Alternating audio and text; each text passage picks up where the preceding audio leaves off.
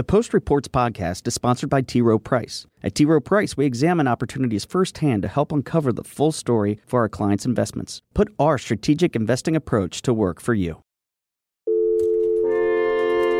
From the newsroom of the Washington Post.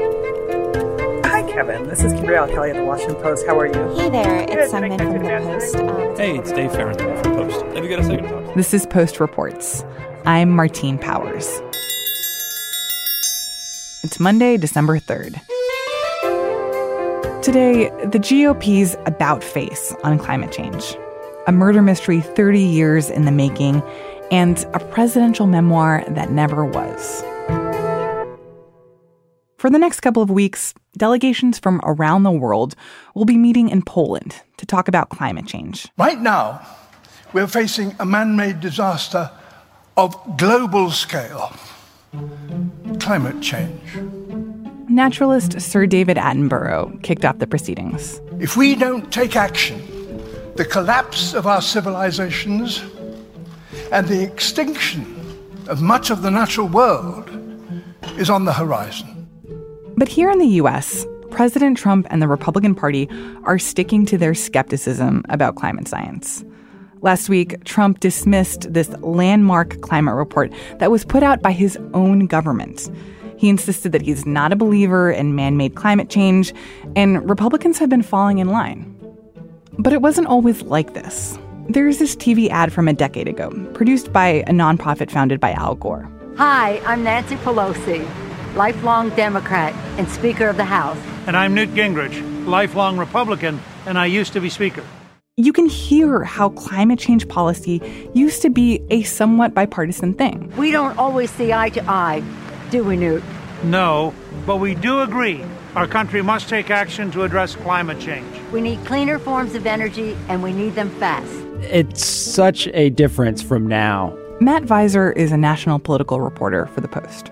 First of all, to have a Republican and Democrat agreeing, uh, you know, and, and touting an agreement on a controversial subject, it's an indication to me, I think, of how far the Republican Party has shifted. Matt has been reporting on the ways that Republican lawmakers have backpedaled. I mean, the Republican Party has never been a party that wholly has embraced climate change, but there did seem to be more movement toward accepting that the world was changing, that climate was changing, with the major disagreements being over what should be done about it. George W. Bush, for example, had, had come to a conclusion that man made climate change was occurring. The issue of climate change respects no border. Its effects cannot be reined in by an army nor advanced by any ideology. Climate change, with its potential to impact every corner of the world, is an issue that must be addressed by the world. So, where are we at now in terms of the Republican Party's stance on the basic facts of climate change and what to do about it? So there's a huge questioning uh, among the Republican Party about even the science of it. There's different hedges that Republicans will give, such as "I'm not a scientist, but," you know, is, is a frequent one. They will, in some cases, concede that the seas are rising and that the waters are getting warmer. But you know, generally, there's uh, questioning still of the science behind it, that humans are not contributing to that, um, and that it's just a cyclical uh, change. So it's almost going back, but before Newt Gingrich and, and that comment to uh, a, a, debate over the science, whereas scientists have only gotten more and more confident in in their their conclusions about climate change.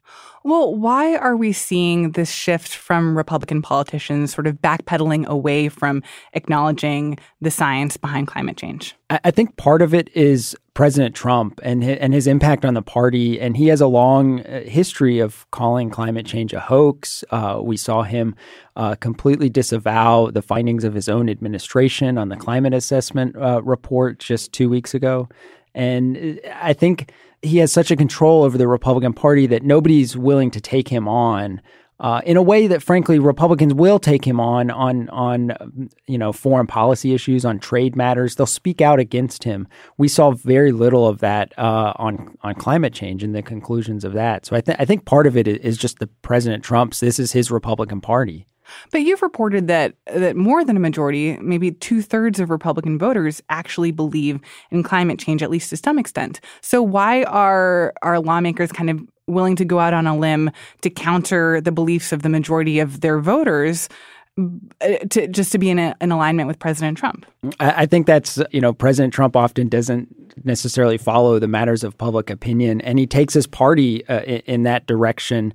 And I think that's the real worry among some Republicans that President Trump is so transforming the party and taking it away from the broader American electorate and where it is heading. The polling is pretty striking, where just in the last three years, there's been a, about 15 point difference in Republican voters now believing in, in climate change.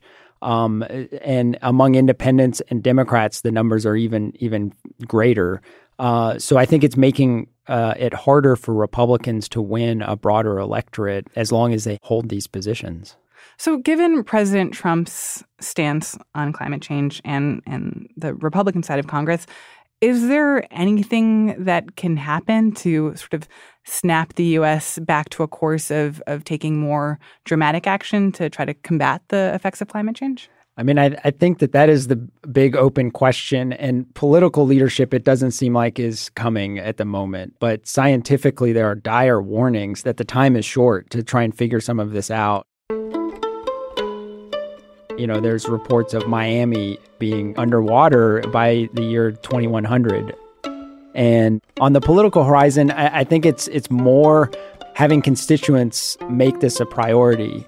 2020 this could be a priority, I think, among Democrats to, to push it to a presidential level debate stage. Where it would be one of the key issues that people are voting on. Yeah. And, and frankly, it hasn't been. And Republicans have made that point that this is not an issue that they're hearing about. You know, they're not being asked about it in debates, they're not being pushed on it. And I think 2020, you could see Democrats you know, running on climate change and making it a, an issue on a presidential debate stage with President Trump. And if the polling is correct, then it could be a winning argument. And that, I think, could reshape things. But I think over the next two years, there, there's not much indication of any sort of major political momentum behind climate change legislation. Thank you so much, Matt. Thank you. Thanks for having me. Matt Viser is a national political reporter for The Post.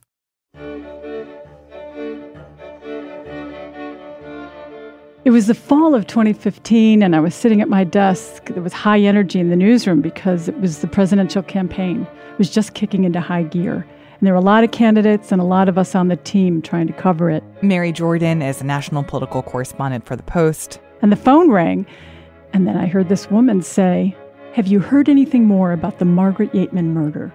It doesn't ring a bell for Mary, so. With the phone in the cradle of my neck, I started typing my old story to see what it was. She Googles Yateman's name. And then it brought it all back. And she comes across a story she'd written near the very start of her career. The Alexandria boyfriend of Margaret F. Yateman, the woman whose body was found in the trunk of her car June 29th, is being investigated in her death, according to a police affidavit filed in Alexandria Circuit Court.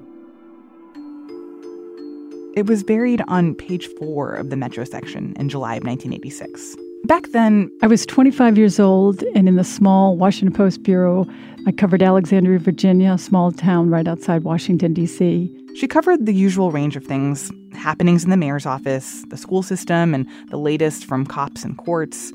But this story on July 15th, 1986, was different. Margaret Yateman and Arthur Kuhn met at the Federal Bureau of Alcohol, Tobacco, and Firearms. They were both working for this federal law enforcement agency just a few blocks from the White House, and they started dating. She fell in love. Turned out, Kuhn was still married to a woman in New York.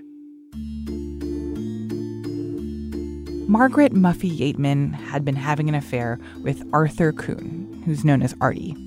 Yateman had been found dead in the trunk of her car in Baltimore, and that was the story. But then I moved on. Uh, they asked me to cover politics, and I moved to Washington. And then all of a sudden, I found myself living in Tokyo, a foreign correspondent, then Mexico for several years, then London. And all of a sudden, it was 30 years later, and I was back in Washington. And then the call came. That call from the victim's best friend told her that not only was it an unsolved murder, but that the prime suspect was married to the mob. So, for the past three years, Mary has been back on the story of what happened to Margaret Yateman and why her death has remained a cold case for so long. How did you find me? For years, I thought Artie's last name was spelled K U H N, Kuhn. I didn't know it was C U N N until I was talking to Rose Marie. Linda Tague was not only Margaret Yateman's best friend, but she was a former DC police officer. One of the first women, actually, on the DC police force. She was so precise and so confident. And so I had gotten myself on Facebook and I had a little laptop and everything. So I searched his name. And up comes a story written by you about that time. And Rosemarie Brashear, the victim's sister, was so emotional. You could just feel the ache in her heart about not knowing what happened. She still kept her sister's favorite dress in her closet all these years later. She was my mother. She raised me. She was my sister and my best friend. And she loved, when she loved you, she loved unconditionally. Margaret Yateman had a hard life. She grew up very poor, right a few blocks from Capitol Hill. Her mother worked in a drugstore. Her father drank too much. She was a lot older than her younger brothers and sisters, so she was kind of the mom. She had the biggest heart. She never thought about herself. She always thought about everyone else. What would make them happy? What do they want? What do they need? Yateman was famous for her laugh. She was always in motion. She was always walking. She was going to aerobics class. She loved to read. She liked to crochet. She got married very young, had two children, and was divorced and kind of on her own for a long time when she met Arthur Kuhn. She loved to go to school. She loved college. She had graduated from college three weeks before she was murdered. Nobody besides Arthur Kuhn was ever suspected or questioned in this murder. Kuhn denied to the police that he had anything to do with Yateman's death. They had one burning question why was he never even arrested? I was very surprised he was never arrested and that he went on to live his life. He was an explosive expert. You know, he, he actually diffused bombs. You know, he saved lives. There was a pipe bomb attached to a politician's car in Long Island, and he was written up in the newspaper for going up to the car, diffusing it, carrying it to a field, and blowing it up. They both worked in the same office, and they both had apartments in Northern Virginia. Margaret Yateman told her sister and her friends that she was in love with Artie Kuhn. They were planning to be married. So he told her that he was going to marry. Artie, yes. Ar- she had broken up with him, and he got her to go back with him. She knew he was married, but she said that he told her that he was by himself in Washington and that his wife remained in New York because they were separated and he just didn't want to get divorced because he said his wife was dying of cancer. It's not clear whether Kuhn's wife actually did have cancer, but she is alive today. I mean, she always had hills and valleys, ups and downs with him. You know, it wasn't a stable thing. She was with him one week or month or two, and then they'd call me up and then we would talk, and they're breaking up. She's not seeing him. They were probably together about five or six years.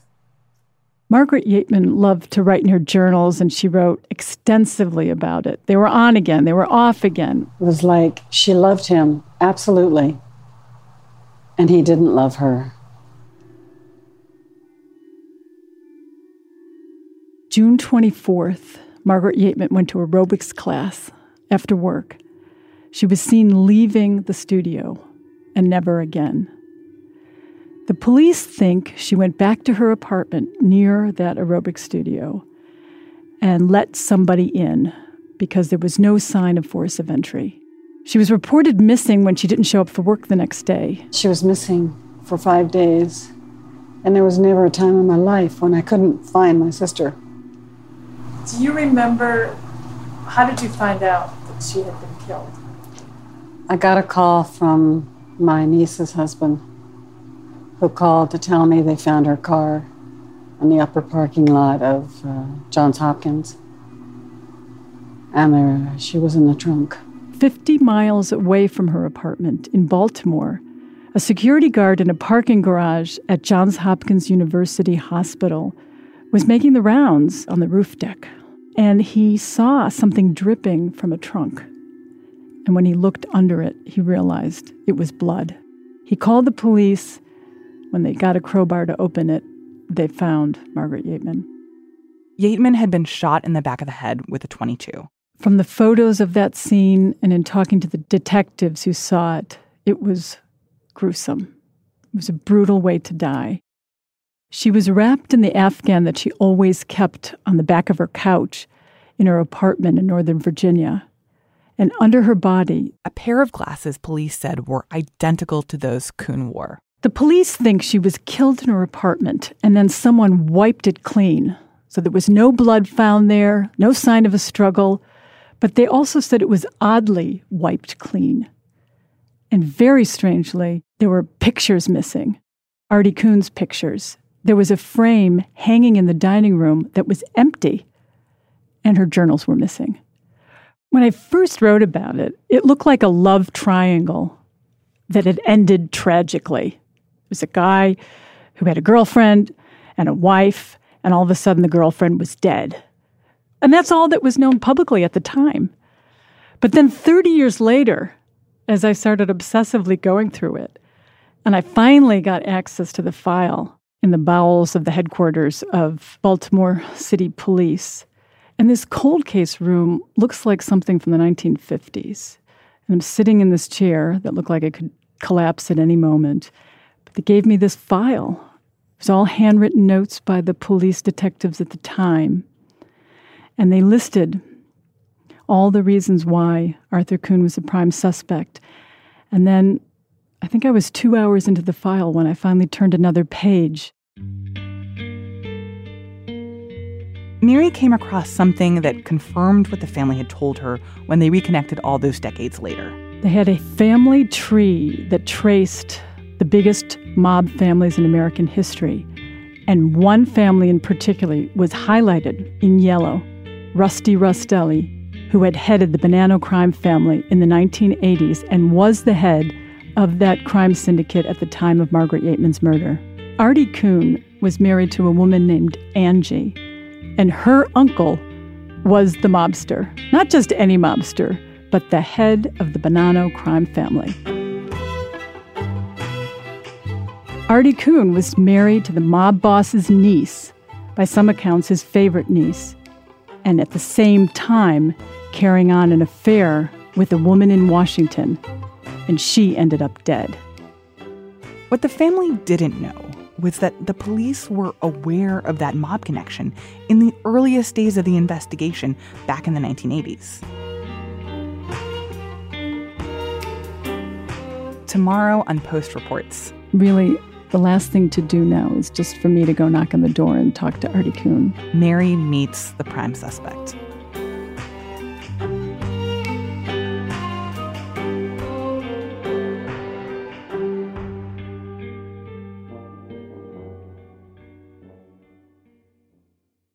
And now, one more thing. It seems like the first thing former presidents do when they leave the White House is write their definitive memoir. But former President George H.W. Bush never did that. Our book critic Carlos Lozada wishes that he had. George H.W. Bush published four books a ghostwritten campaign book while he was running for president, a book on the end of the Cold War, written with Brent Scowcroft, a diary of his time in China in the 1970s, and finally a massive collection of his letters, published in 2013. But he never wrote a real memoir, which is a shame. These books show he had all the experiences and insights, all the revelations and blind spots that could have made for a great post presidential memoir. But when people urged him to do it, his answer was simply, I was unpersuaded. Maybe he feared that his speaking style, which he admitted was not his strong point, would translate even worse on the page. But if he had written a memoir drawing from his diaries and letters, we might have learned more about how uncomfortable he felt with the privileges he received as a young man, how he long felt a sense of destiny about higher office, how getting shot down over the Pacific in World War II gave him a sober view of armed conflict. I still don't understand the logic of war, he wrote, why some survive and others are lost in their prime. And we might have learned how the man who was criticized for not articulating the vision thing actually did have a clear vision. It was simply about keeping America strong and in charge in key moments and crises. He saw his own leadership as an end in itself, not as a means to any ideology or set of policies. During the Gulf War, for instance, Bush considered the reaffirmation of American leadership to be just as important as removing Saddam Hussein from Kuwait. All this material is scattered throughout his books. Individually, they are snapshots of a life. Put together, they could have redefined it. President Bush will lie in state at the Capitol Rotunda until his funeral service Wednesday at the National Cathedral. President Trump has declared Wednesday a national day of mourning.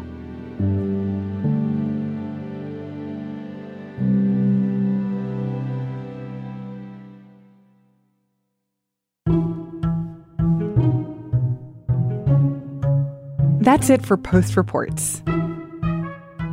To hear new episodes every weekday, subscribe for free on your favorite podcast app or at washingtonpost.com slash postreports. And if you liked this episode, don't forget to leave us a review. I'm Martine Powers. We'll be back tomorrow with more stories from the Washington Post.